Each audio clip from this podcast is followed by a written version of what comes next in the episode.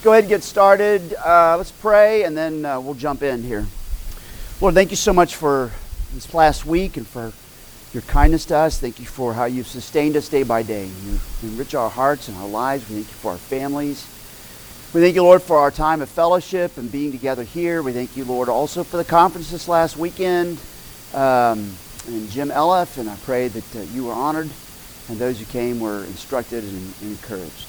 Bless us, Lord, as we move into the third part of this series, um, and help us that with wisdom and uh, with grace we can look forward to uh, what comes is coming in the future for all of us, and also for our families, and how we can help others to prepare and walk their way through. In Jesus' name, Amen. So um, I was at a conference last week. It was in Jackson, Tennessee. If you were wondering where I was at, the three of you were wondering where I was at. Um,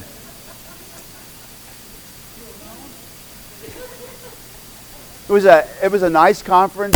Uh, we drove all the way out to Jackson and uh, got there, and, and, the fellow who invited me as the pastor of the church was a was an old friend of ours from RTS from Reformed Theological Seminary. He used to run the bookstore, and his wife used to be a bookstore worker, and so I got to be part of the matchmaking. So it was really cool. And then so we get there, and all their their older kids are now in college you know, it was like, whoa, that just happened like yesterday. What? That was so quick. And then their younger ones were there. Um, they have a 15 year old daughter, and she was our hostess. She cooked for us and did all this. It was really pretty cool. So it was really nice. And the conference was fine. It's great being the, the unknown entity because nobody's prepared for me, you know, you know what I mean?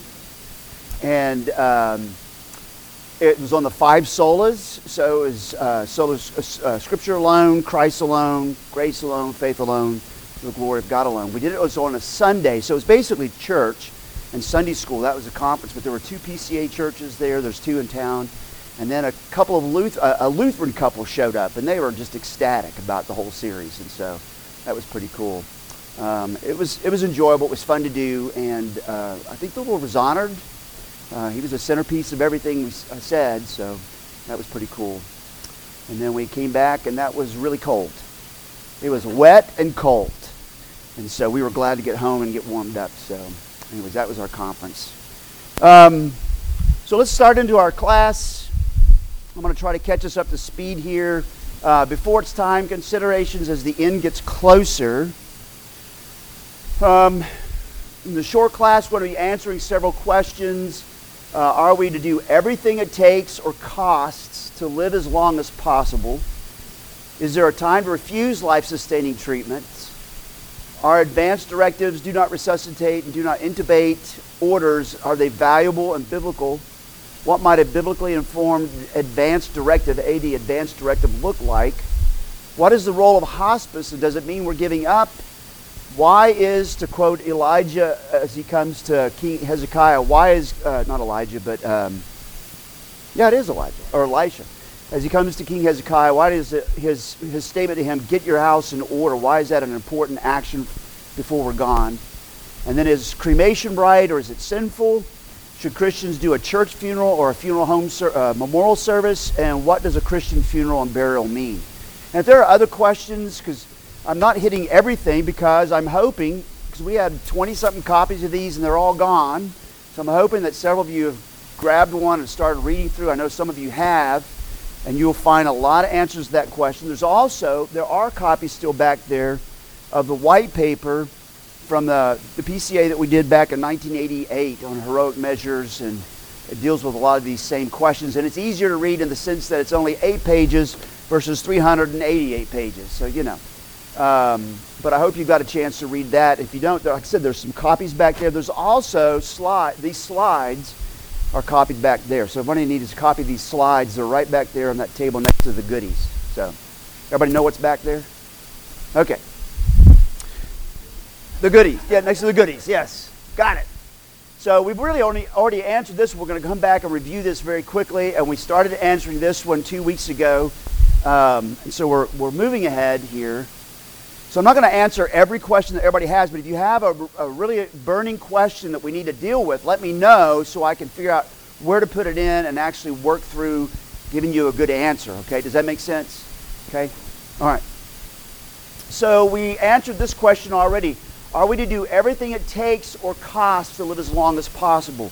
And we looked at several scriptures. We looked at uh, that we are a pro-life people because God is a pro is pro-life. He's not a pro-life people, but he's pro-life, right? We looked at all of those things from Scripture, and yet we see our Lord Jesus didn't do everything it took and everything it cost to stay alive because greater love is no one than this, than a man lay down his life for his friends, right? And so we went through several other passages, and this is kind of the conclusion we came to, and this is from Bill Davis, that white book uh, departing in peace. Quote, We are not to hasten our own death or the death of others apart from just warfare or capital punishment, but avoiding death should not be our primary goal. We are made to glorify God and enjoy Him forever, and the end of physical life will be only one moment in the greater objective. I think it's valuable for us to keep going back to that paragraph, that statement, and remembering that. Okay? Uh, is there, so then we move to the second question Is there a time to refuse life sustaining treatment? Um, and a couple of answers. So some of this came up in the discussion. Um, doctor, is this going to prolong their life or is this going to just prolong their death? And I think that's a valuable question to ask. That's what both Bill Davis in his book and what our position paper brings up very clearly that, that there is a difference Okay? And if you if you come at this subject from the old culture wars, does anybody remember the culture wars from the 1980s, moral majority and all that? It was like you have to do everything to stay alive. That shows you're pro life, and you can never deny life sustaining treatment and so forth. Nobody else remembers that. I remember that. Okay, that was the rhetoric. Okay? And so that's why I've said don't come at this through the culture war lens. We, we made some mistakes, okay, in some of our rhetoric. Okay? And so I think this is a very it's a good question, and it's a, and the answers we came up to scripturally, and then using uh, the guidance from uh, Bill Davis and also from our position paper was helpful. Especially near the end of life, medical treatment can become ineffective. In fact, all medical treatment in the end will be ineffective. Okay, very good. Treatment may be ineffective even when it extends physical life a bit and reduces discomfort. Accepting that medicine has reached the limit of its effectiveness can be difficult, and it can be. Medical knowledge has advanced so rapidly in our lifetimes that we have come to expect that there is always something more that medicine can do. And having sat with people in hospitals before, I've heard that statement. Sure, they can do something. Well, they might, but it may not be what you're expecting, and it may not be the value that you're hoping for. Okay? And even, and as we mentioned, even doctors are very, they're all human. Doctors are human. Did nobody know that? Doctors are human. They have the same issues we have, right? The same fear of death, the same, uh, the same fear of dying, the same uh, uh, living in the same kind of dreamy world at times. Sometimes they believe their own press releases and think that they're gods and can actually do miracles. Okay? People do that. It's not just doctors. People do that. Okay? And so I think this is a really helpful as we're started as we're answering this question. It's very helpful for us. As the position paper says, the white paper, which are copies of back there. Um, I'm sorry, this is uh, Bill Davis still. As it brings the author to say clearly, letting die is not the same as killing. Okay, in those situations, remember that there's, that's the situation. Okay, in those situations, letting die is not the same as killing. I think that's important to remember. Right? If you have questions or anything as we're moving along, please throw your hand up. Okay. So, still talking about this, the answer to this question: Is there a time to refuse life-sustaining treatment? We've kind of, I've kind of quickly caught you up to speed, but now, uh, at this point, I want to refine our answer with two other thoughts, okay? We want to refine our answer with two other thoughts. First, we do have an obligation to accept care that is likely to maintain or restore health. Do you understand the, the reason why I stated that? We have an obligation to actually accept care that will likely, likely, likely is the probability statement, right? That is likely, no guarantees, that is likely to maintain or restore health. For us to refuse medical care when we're really we could recover is is problematic. Does that make sense? So we have an obligation. Uh, again, going back to the, the larger catechism, it was uh, unpacking the sixth commandment you shall not murder. All careful, so the, the commandment requires all careful studies and lawful endeavors to preserve the life of ourselves and others by resisting all thoughts and purposes, subduing all passions, and avoiding all occasions, temptations, and practices which tend to the unjust taking away of the life of any. So we're right to be pro life, we're right to actually get involved when somebody becomes suicidal. Even if they're in hospice and they're becoming suicidal, we're right to get involved and, and try to help them out of that mindset. Does that make sense? Okay. And then what does the sixth commandment forbid? All taking away of the life of ourselves or of others, except in the case of public justice, lawful war, or necessary defense, the neglecting or withdrawing the lawful and necessary means of preservation. And that answer goes on. It's a very big answer about like this. Both of those are. And so uh, we do have an obligation to accept the care that is likely to maintain or restore our health. Yes, sir.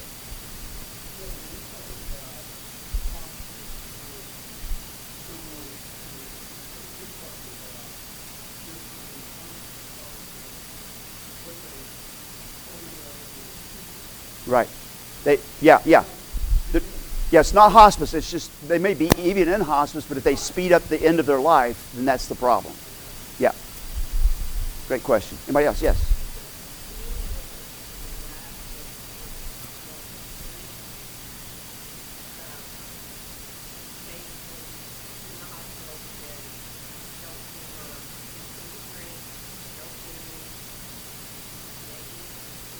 Yeah, yeah. Yep. That was uh, early 1990s. There was, uh, uh, I don't remember what the, was part of the living will at the time. All these, a lot of those things that you and I heard uh, bad press on back in the early, late 80s and early 90s, the medical community has, has changed a lot of that stuff. When we get into advanced directives, I'll show you because um, generally speaking, you actually have allies in the medical community the vast majority want a lot of the same things you want in reference to life, dying, things like that, okay? So, um, but that was a situation where she had signed a document, but it got misused to withhold life sustaining food and drink. And this was not force feeding, this was she could still eat and she could still drink, like you're right now nibbling on stuff, right? And so the medical community felt like their hands were tied and they could not give her anything. And so the I remember the pastor was a friend of ours, went in and gave her food and drink, and they kicked him out of the hospital. They had to force him out of the hospital. And I don't know all the other details, but that's my memory of, of that as well. Yes?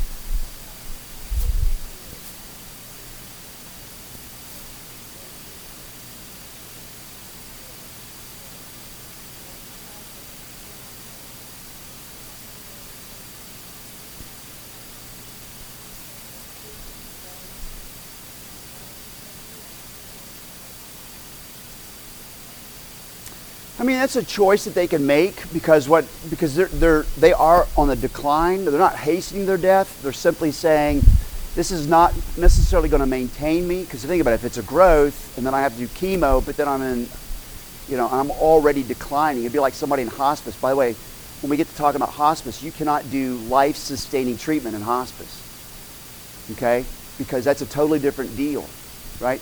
So it just depends on the family and her and that person what they're actually trying to get across.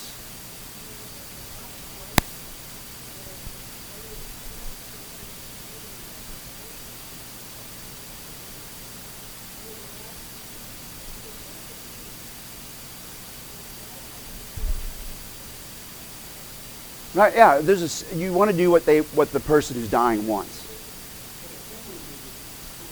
You, if it, but if it's unrighteous, if it's unbiblical, then you then you have to you have to voice a different direction.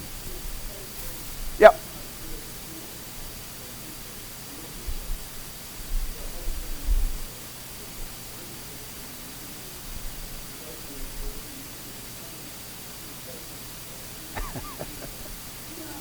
Yes. Right. Yes.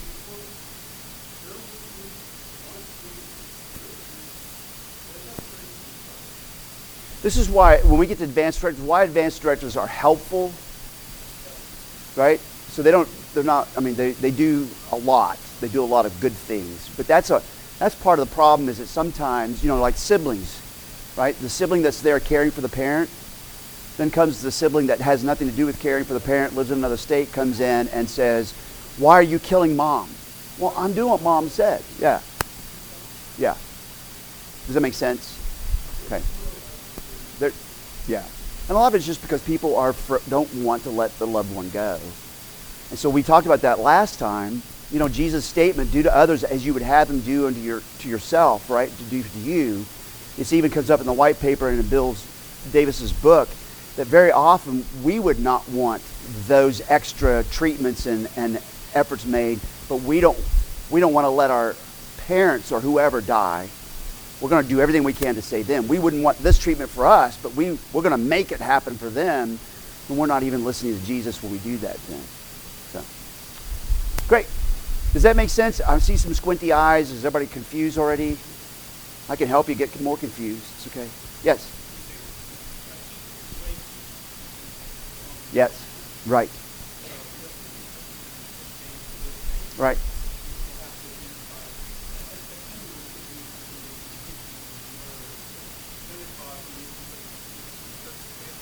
Yeah. Yeah. And that's where, like, in this situation, it would be whoever it is. Let's just say it's mom. Mom, let's at least see if it's benign or malignant. If it's benign, then it would be right for us to remove that. But we, you, you, can get there, right? You, does this make sense, Cindy?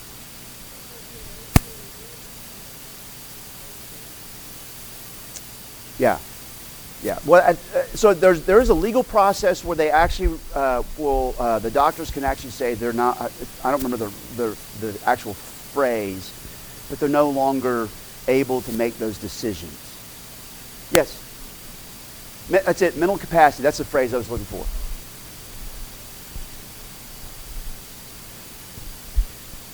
Yeah. Yeah. And so there's that, there's that. So if that person moves into the state where they're no longer have the mental capacity, then it's the next of kin, which is usually laid out also in the advanced directive. So it'll be the next of kin, which would be the spouse or the, if there's no spouse, then the the kids, things like that. Does that make sense? And so they may, they may have said to you, don't do anything, and then they're incapacitated, and then there's this growth. You want to know, was that benign or malignant? If it's benign, we can remove it and still you know, stick with mom's wishes generally. Does that make sense? So before we go on, but just remember, all of this is not. So we're get, we're talking principles here because this is messy. Already just in this discussion, this is messy. So if you have the biblical principles, it's not situational ethics. It's how do you apply the biblical principles in the various situations. If you have the principles, it doesn't mean it'll make it easier, always easier in the muddy situation, but it can guide you in those muddy situations. Does that make sense, Alan?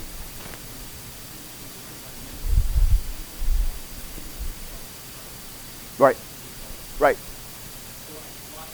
Right.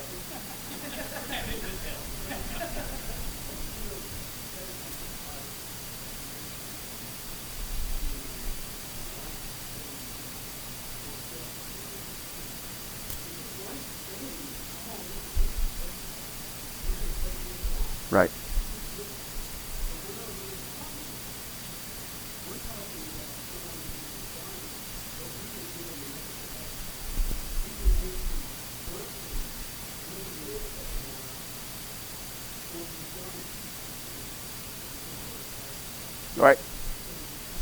Yeah.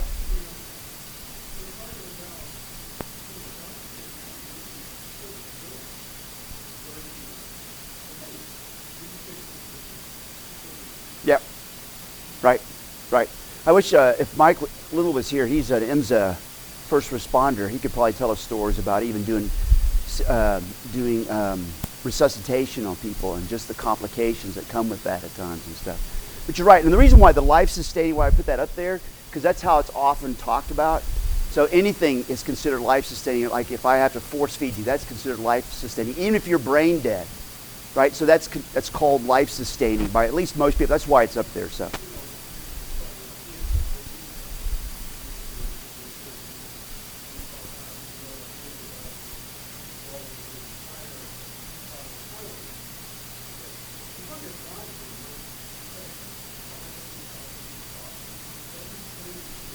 Right. Right.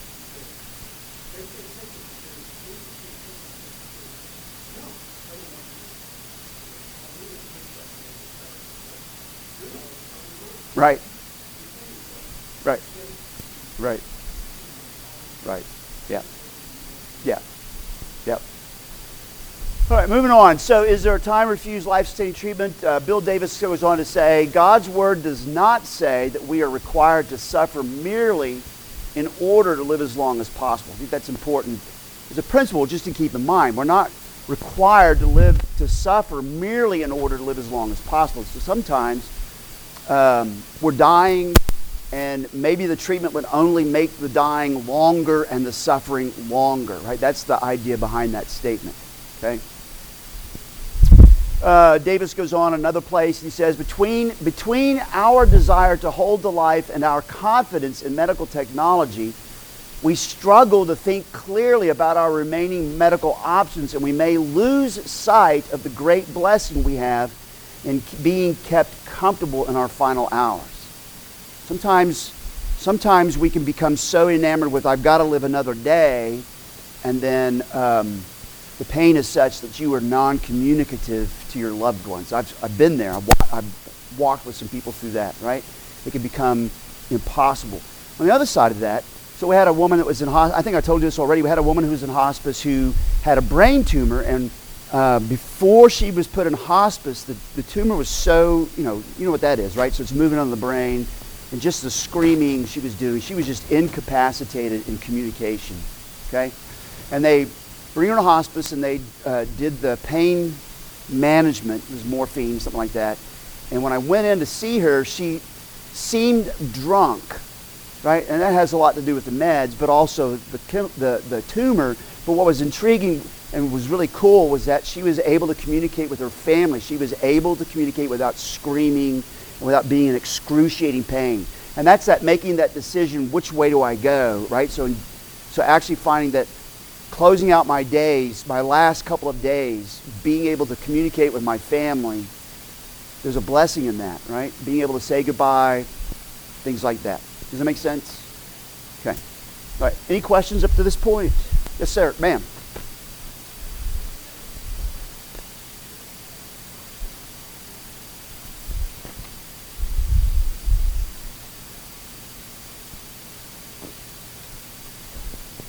Uh huh. And I, by the way, I've heard that before.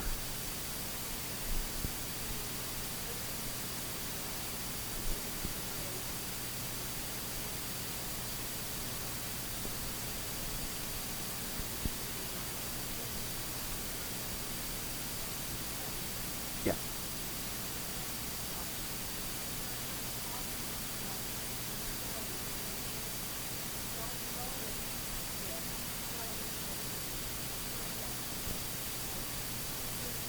Yeah, right.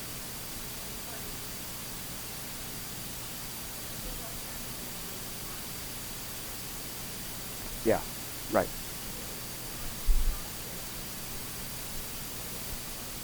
Yep.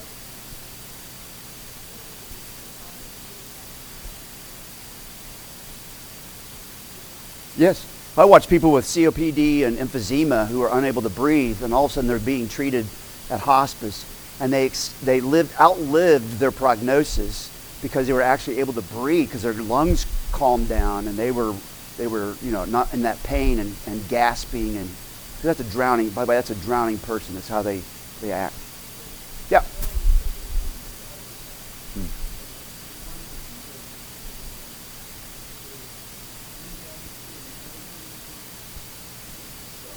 yeah yeah yeah Yeah, yeah, right. It is horrible. Yeah. Yeah. It is horrible. And part of that is because back in the day, uh, you see, did anybody ever see Saving Private Ryan? You remember that they were all traumatized, that they had to give, they, they all gave the medic their little modules of morphine because they were told, and we've been told for decades, that morphine will kill you. Right now, there's a truth to that. Anything will kill you. You drink too much coffee, you're a dead woman. Right? But the problem was is that it was like one little thing of, of morphine, that's all you can get because anything beyond that will kill you. That was the kind of sentiment. And so that was, you see a lot of that. I mean, still in the, especially those who were uh, in the medical community 30 years ago. That's what even they were told.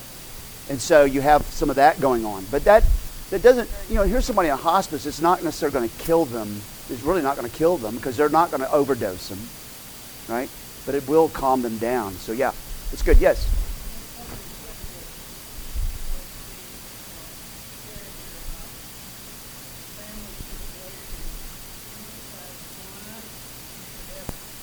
Yes.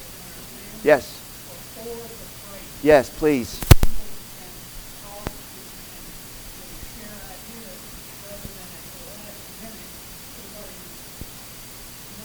Yeah. Yeah, and that's my hope.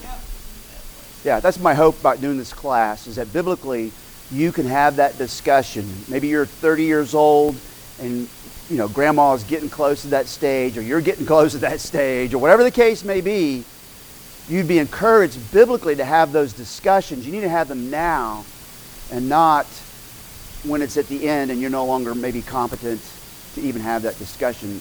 As I've said before, when a loved one dies, those who are remaining, most of them go through lots of grief and feelings of guilt. Bill can tell you he did used to do GriefShare here. And there's a lot of that that happens. Well, if there's no communication as to what mom wants, then you then have an extra set of guilt, and the guilt is, I, did I do everything I was supposed to? Did I do what mom would want?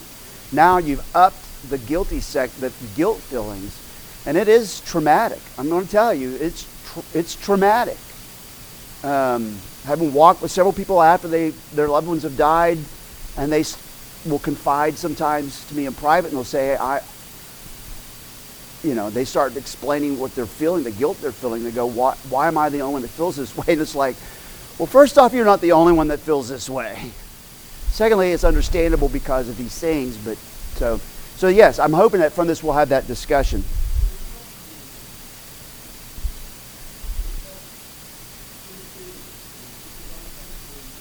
Yeah, yeah. Yeah, yeah.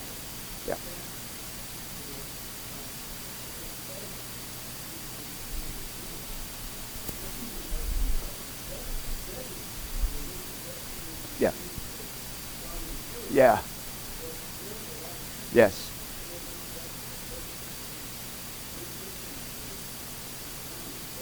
Yeah, yeah. So let's take this and move just a little bit further. Is there a time to actually stop life sustaining treatment? Here I'm just I'm using life sustaining in a broad category. Um, and so the white paper, if you grab the white paper, um, I think this was very helpful quote, a decision to withdraw medical support from a patient should be based upon the same medical and ethical considerations as a decision not to initiate it. Of course, the withdrawal of treatment is more difficult when it seems likely that death will be hastened, likely that death will be hastened by that decision. Actually, a decision to withdraw life support is often based upon better medical evidence than a decision to initiate life support. Heroic measures are frequently started in an, uh, in an acute situation when physicians must make quick decisions about patients but with limited information. Over the next few days or weeks, however, with continued observation and additional information, they may discover that a feeding tube, it's just using this as an example, that a feeding tube or respirator may only be prolonging the dying process Whereas when these measures were started, some hope of recovery was realistic. Okay? And I think that's important to keep in mind because I've sat, and i am going to use one of them here as a case study in a minute, but I've sat in a room where the family was uh, afraid that by turning off a machine, their brain dead son, it would kill their brain dead. He was already dead. The medical community already had come in after a week and said, he's just not there. Okay? But they thought they were killing him if they turned off the life sustaining treatment. But they weren't. And so, this aspect of oftentimes it's, it started in an acute situation, but now as time goes by, we know better, we see better what's really going on. And so then it's an even better decision, um, a better informed decision uh, when it comes to that point. Does that make sense? Anybody have any questions about that? Does that? Yep.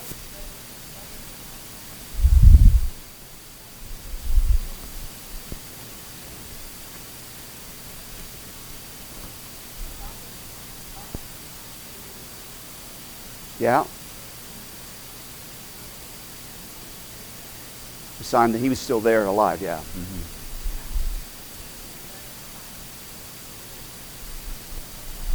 Yeah. Yeah. Yeah. It is it's hard because you see your loved one and they, maybe there's some responses in that situation. But then if you've ever killed a snake, you always realize the nerves are still alive and active and you realize I, I'm sorry, but it's true. You kill a snake and that thing is still wandering around and it looks like it's going to bite you and all those things. And but it's just the way it is. Uh, if Anna Victoria was here, she would tell you about doing autopsies. Anna Victoria loves to do autopsies, by the way. And she would tell you about you can actually do certain things with the nerves, even of a cadaver, and still make the hand do this. You know, I mean, sorry, that's. But my point is, is just that, is you, what you see may not be anything other than just a nerve action and not necessarily any proof that that person really is even there. Does that make sense? Okay. All right, well, let's move on. So, in all of these decisions, in all of our decisions, and we haven't covered everything because I'm just not going to be exhaustive, but, but in all of these decisions, we want to do certain things. We want to, number one, pray. Right? There's nothing wrong with praying. If you, if somebody, if you're not sure if somebody's brain dead, it's okay. You just pray for them anyways. Okay? Pray. Pray for your family. Pray for you. Pray for the doctors. Pray, but pray. Whatever you do is pray. We can and should, should pray for health. We should pray for strength. We should pray for recovery. And we pray for these things knowing, confident that our prayers are being heard and will be answered. It was a, an Anglican priest friend of mine who pointed this out to me that I've carried with me ever since. Our prayer for their recovery especially when we're praying for Christians, that their recovery will be answered. It might be answered temporarily right now, or it might not be. But because Christ is risen and preparing a place for us and will return to raise us from sin's curse and death, our prayers are certainly going to be answered in God's eternal presence. So pray. There's nothing wrong with you praying. When we often say, Lord, if it's your will, may they recover, it is ultimately His will. So, yes, that's great news, right? And so pray. So, number one, pray. Secondly, when needed, seek forgiveness. Person may be lingering, they're dying, they're lingering, and it may be that they need to be restored to someone. It may be that they need you to ask them for forgiveness. They're hanging on because there's this rift between you and them, okay? It may be there's someone in your family that needs to be reconciled, and they need to hear it before they can pass peacefully. And so, always seek forgiveness, okay? Uh, if needed, seek forgiveness, seek reconciliation, relationships. I had a uh, two patients uh, in hospice. One was uh, she was in a coma, and she was lingering. It was grandma. I think I've told you this before. And grandma was just lingering, and the kids were like, "Why is God making grandma linger?" And I just had one of these brilliant moments. It's one of the few I've had. Okay, and so I said to the, the, the, the, the daughter and son in law, I said, uh, Is there someone that grandma's at odds with or someone that the family's at odds with? And the, the daughter and the son in law looked at me like, Oh, you can read minds. And they said, Well, we're at odds with my brother and his wife. Does grandma know that? Oh, yeah. Grandma's been trying to bring reconciliation for years. Well, are they coming in? Yes, they're flying in. They'll be here in an hour. Well, when they come in, go to another room, hug and make up, kiss and make up. and come in and tell grandma, who's in a coma, tell grandma, together, stand together and tell grandma, Grandma, we are at peace. We have forgiven each other. We have been reconciled. You can depart in peace. It happened, and she did. There was another patient who uh, was thrashing. It was one of the worst deaths I'd seen, um, worst dyings I'd seen. And even the hospice folks were just, you, you need to pray for hospice people. They see quite a bit. And they were traumatized. And the, the mother and the daughter were there, and the, the fellow who was dying was in the bed, and he was just physically thrashing, but he was in a coma. But he was moving, he was thrashing, he was uncomfortable, all these things. And I just, I just asked him, I said, is there somebody he needs to be reconciled to and needs to be reconciled to him? Do you have a, is there a son or something? And they looked at me like, how'd you know he had a son? Well, I didn't know. I just was throwing it out there. Well, yeah, there's a son. Oh, well, do you want me to call him? No. He told us before he went into a coma, I don't want that son in my life. I don't want to be reconciled to him. Do not call him whatever you do. And I said, okay, you don't need to call him. You give me his number. I'll call him so you can make daddy happy. You hear my little funny deal there? And they said, no. And I said, he's telling you, he's, he's, he's dying. He's about to hit the end. And he's finally realizing how stupid he is. I'm saying this so he can hear me. How stupid he's been at keeping this, this hostile condition with his son. His son needs to come here and they need to be reconciled. No, we're not going to do it. Okay. And it was like three days of miserable dying after that. It was horrible. Okay. I mean, I'm telling you, my friends, I'm telling you, it is the time. It, before then is a better time. But if you're dying or they're dying, it is a good time, if needed, to seek forgiveness and seek reconciliation. Okay? Not to take a grudge with you or let them take a grudge with them when they go. All right? Yep.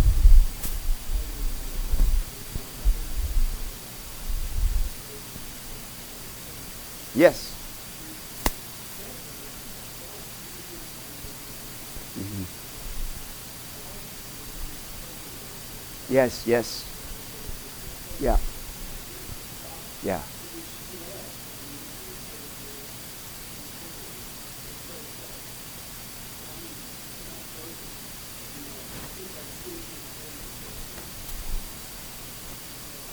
Yeah.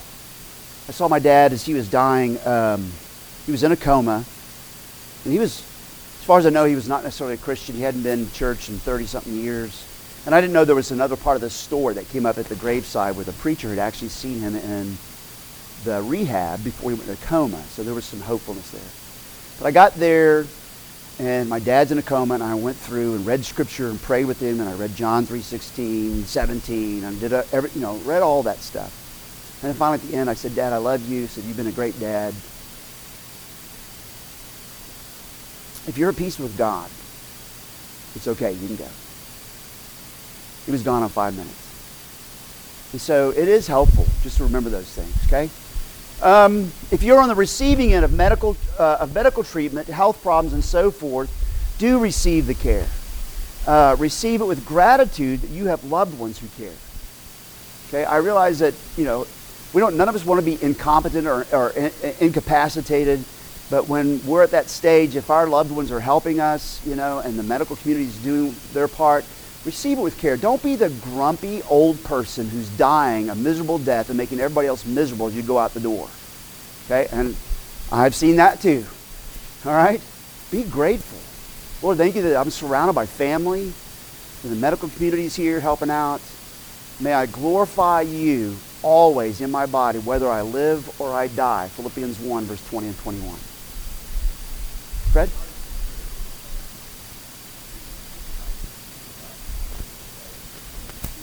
Yes.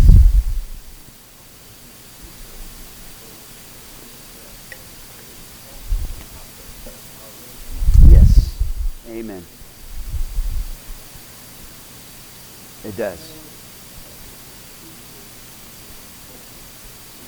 Yes. Right. Yeah. Absolutely. All right. Uh, so things to avoid. The anticipation of and planning for, and this is the real phrase I'm really gunning at here. The planning for miracle. Okay. I don't know if you've ever had that situation. Well, we're just trying to make space for God to do a miracle. That's why we're doing all this extra treatment. Right?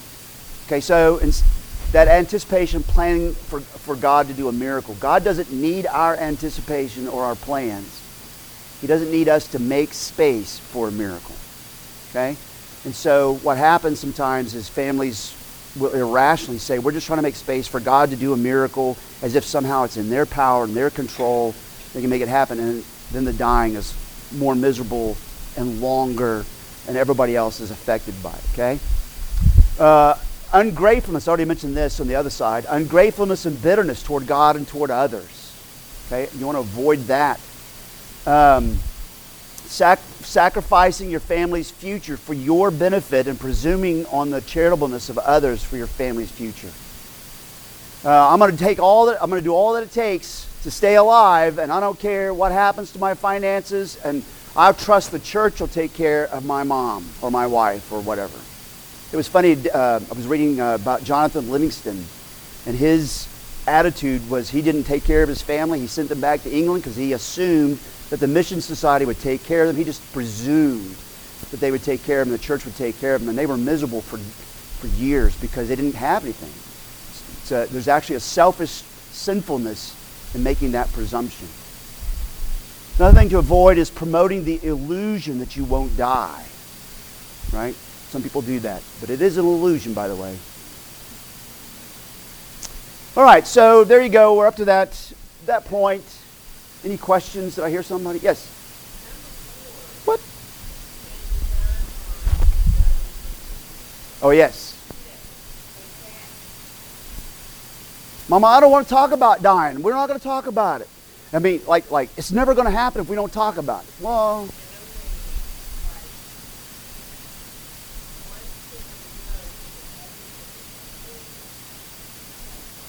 yeah, yeah. Yeah. Yeah. Great. All right, so any questions? I got some case studies. We have a couple minutes, but case studies in a second. But any questions at this point? All right, case studies. Two of them. This one actually was at my first church right after I got there. This happened. Uh, and I don't remember if this is the boy's name, but it's good because I'm hiding the name then. so Cody, 18 years old. Cody has a traumatic brain injury from an auto accident. He was thrown through the windshield of his truck, hits the road out in front of his truck. He was probably already drunk before the accident, which is probably what caused the accident. He's thrown out. Um, it's traumatic brain injury. Uh, he's immediately put on life support.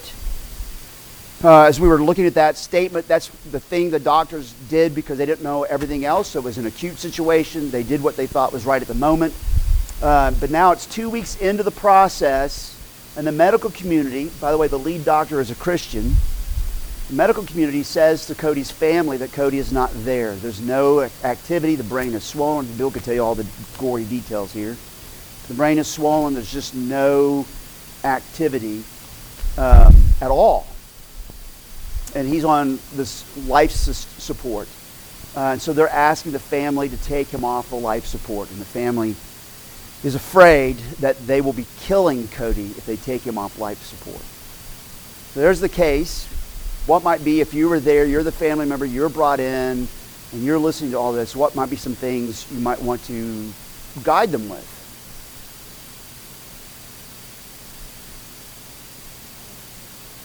Oh, okay.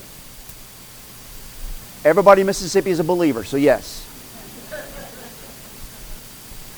That's way they all talk, so yeah. Supposed to be, yes. Good question. Which is interesting because they're supposed to be, and yet it's like this life is everything. So folk religion still reigns, and it comes out. You'll see a lot in dying. Moose.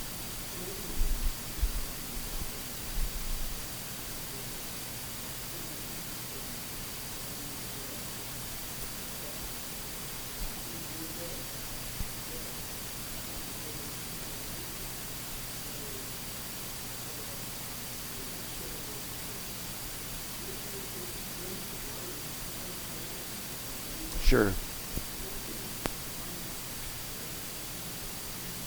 Yeah. Yep. And that's what they were trying to say. Is he's really he is dead. So they told him that. So they told him that. Yeah. Nobody else? Other? What else? What might you say? Yeah. Right. Right. And that's why the, the request to take him off the life support because there is no likelihood of recovery. Yeah.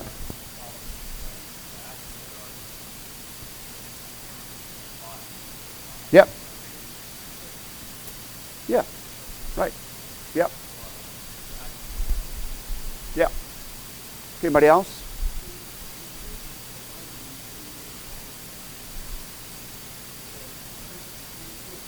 Right.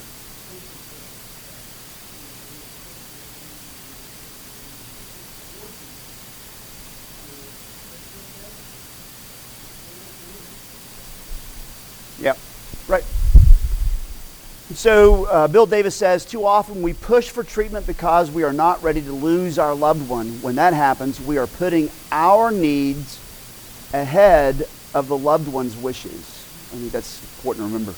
In this situation, um, what I did is uh, when I sat with them, they didn't even go to our church. They went to a different church, but people in our church knew them and wanted me to go, and so I was there with them. I went twice. The second time I went, it was very clear from the doctor, who was a Christian, who was very much about life, that there was no life really there, that this was artificially being sustained. And so just comforting the family and saying, look, if you do this, you're not killing him. He's already gone.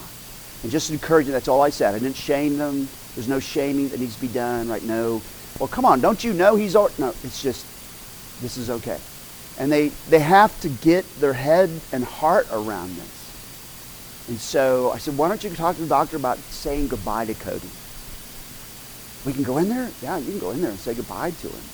I can't tell you how often, anyways. So that's a, that's a hurdle they have to jump over to actually walk in and do that. And they did. And then they actually were, they were finally at peace with that. And the machines were off and he was gone. He, he his body ceased to function. Homocysteine.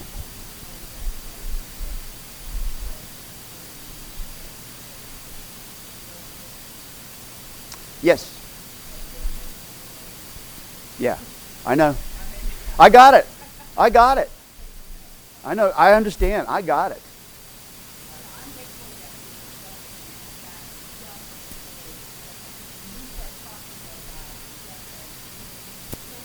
Yeah, oh yeah. Yes. Yes. It is. Absolutely. Yep. Yes. Yeah, as Mooch just said, it's on a totally different, other emotional level. Yeah.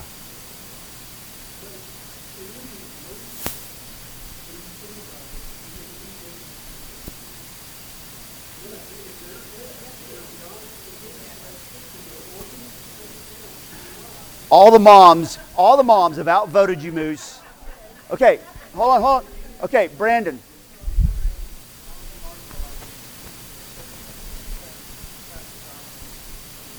Oh yeah, yeah, in the army. Yeah.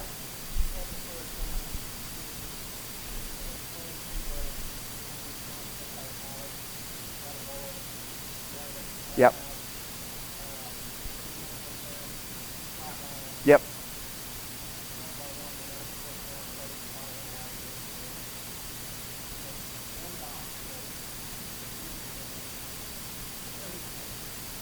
Right.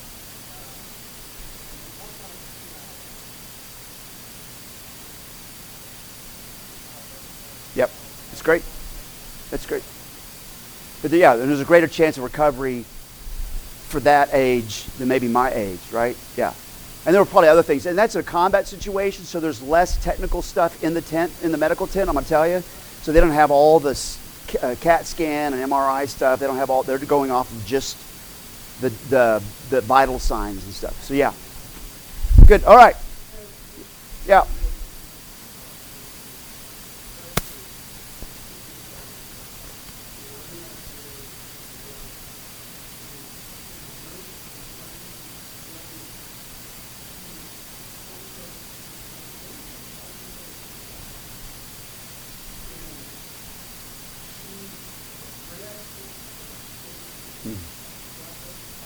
Yeah.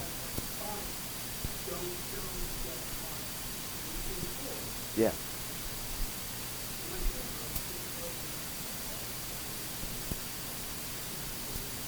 Right. Right.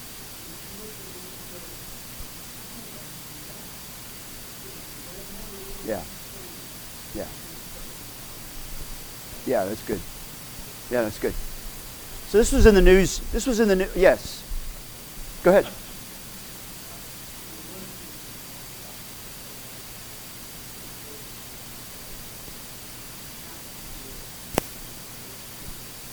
Oh yeah. Yeah. Yes. Right. Right. And that's extremely important. It is important. That's why I was bringing that up. I mean, when, we're in, when you're in this situation, you're, you're, you're ministering to someone, right? And so recognizing that, you can go as slow as they need to go, and but then if they, you know, and so that's what you want to do. You want to help them have some closure to that. So yeah, absolutely. Yeah, that was my second visit. Yeah. So this was in the news this week, and I thought about that. I thought it was very interesting. It was in the news. This was uh, Lawrence Fauché. I guess I just butchered his last name. You may remember the story. He's 58 years old. He was a Navy veteran. He had a failed heart with other complicated uh, health issues. He was not a candidate because of his other health issues. He was not a candidate for a regular heart transplant. And so he was given no guarantees that what was going to happen was going to work, but they said, hey, we've got a, a we, you would be the second person to get a pig heart, a genetically altered pig heart. Does anybody remember this story? Okay. Uh, and, and he said, I want to do it because I just want to spend a little more time with my wife and my kids. So he made a, an informed decision where he thought about it and he said, I think this would be a good thing to do because I do want to spend a little bit more time with them before I go. I know I'm going, but I want to be able to do that. So he lasted about six weeks. Okay, so I've got some questions Do you think about that, according to Scripture, was Lawrence Fauché, was he obligated to take this procedure? No. So according to Scripture, was Fauché wrong to take this exper- experimental procedure? Huh? Why? Why? Well, tell me why.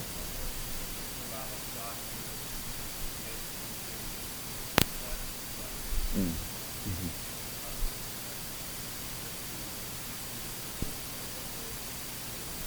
Sure.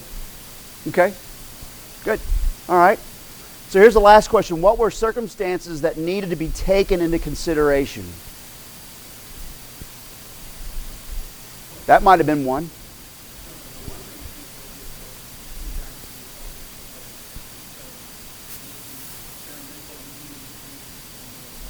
Hold that thought. Very good. Hold that thought. Anybody else? Any other considerations? Yes, ma'am.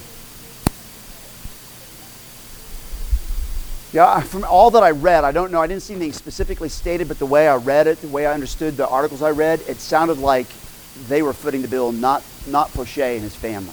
But that is a good consideration. Yeah. Yeah. Yeah. Yeah. So, yeah. Great question. So, from the quotes I saw, they were on board with this, knowing that this may not fix everything or even be a long. Yeah, I assume it sounded like he was probably in the hospital the whole time.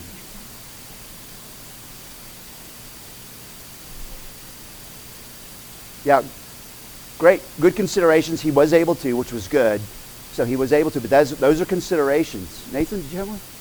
I mean, Aaron.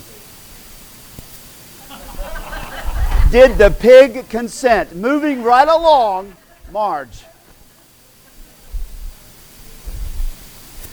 The pig was all heart.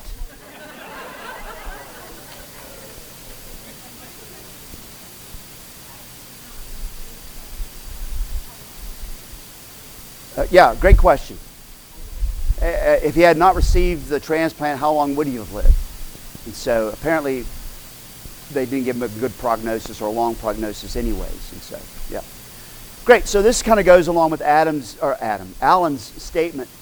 So this is right out of the article CNN Health, 1 November 2023. Mr. Fauché's last wish was for us to make the most of what we have learned from our experience so others may be guaranteed a chance for a new heart when a human organ is available. Unavailable. Yes, unavailable. He then told the team of doctors and nurses he, who gathered around him that he loved us. So he was communicating with the medical staff even. We will miss him tremendously. Dr. Bartley Griffith uh, who was the guy who was in charge of this, uh, he performed experimental surgery and so forth. That was the statement in the article. So, I mean, that's where we're, so we're just using that as a case study, as an example, right? Okay. Any questions? We need to, we're done here for today. Any questions? Bob.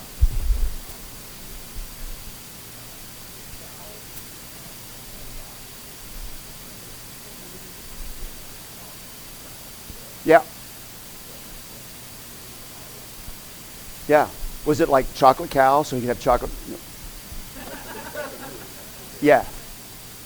Yeah, yeah. So we've been doing that with cow, with, yeah, yeah, with cow arteries. But I remember at the very beginning when that was first started, there were lots of rejections that happened. People still died.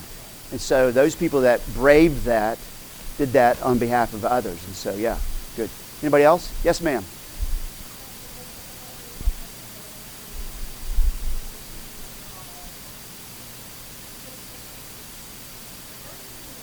Speak for yourself.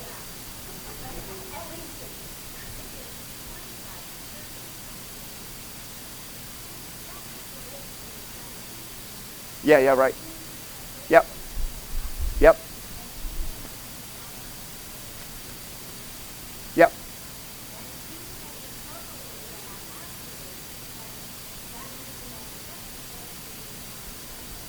Yep. Yep.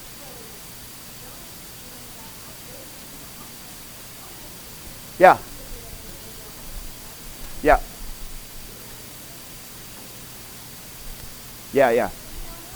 Yeah, Lee.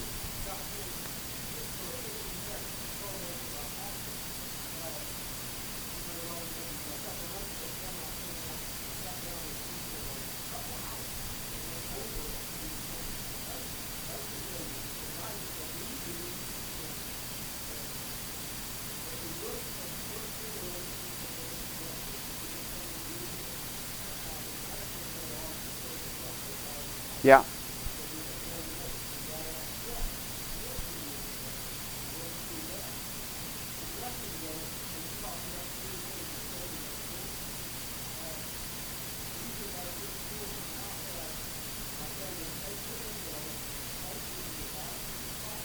You're right. Yeah, yeah.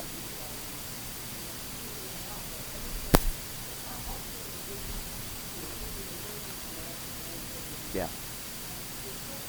It is a relief. Yeah. Yeah, it's a relief for you and it's a relief for them. I mean, it's a huge relief. I can tell you from experience, it's a huge help to them as well. But and then to go back to something that Pam was saying earlier, and this is why I was hoping with the class, is that not only are we talking about us getting close to the end, but we could be, whatever your age is, you could be there in a heartbeat, but you're going to also, if you don't, you're going to also end up taking care of family members who will be moving there. So this is valuable for all of us across the board. Okay, one last one. CJ? No, no? Okay. Yes.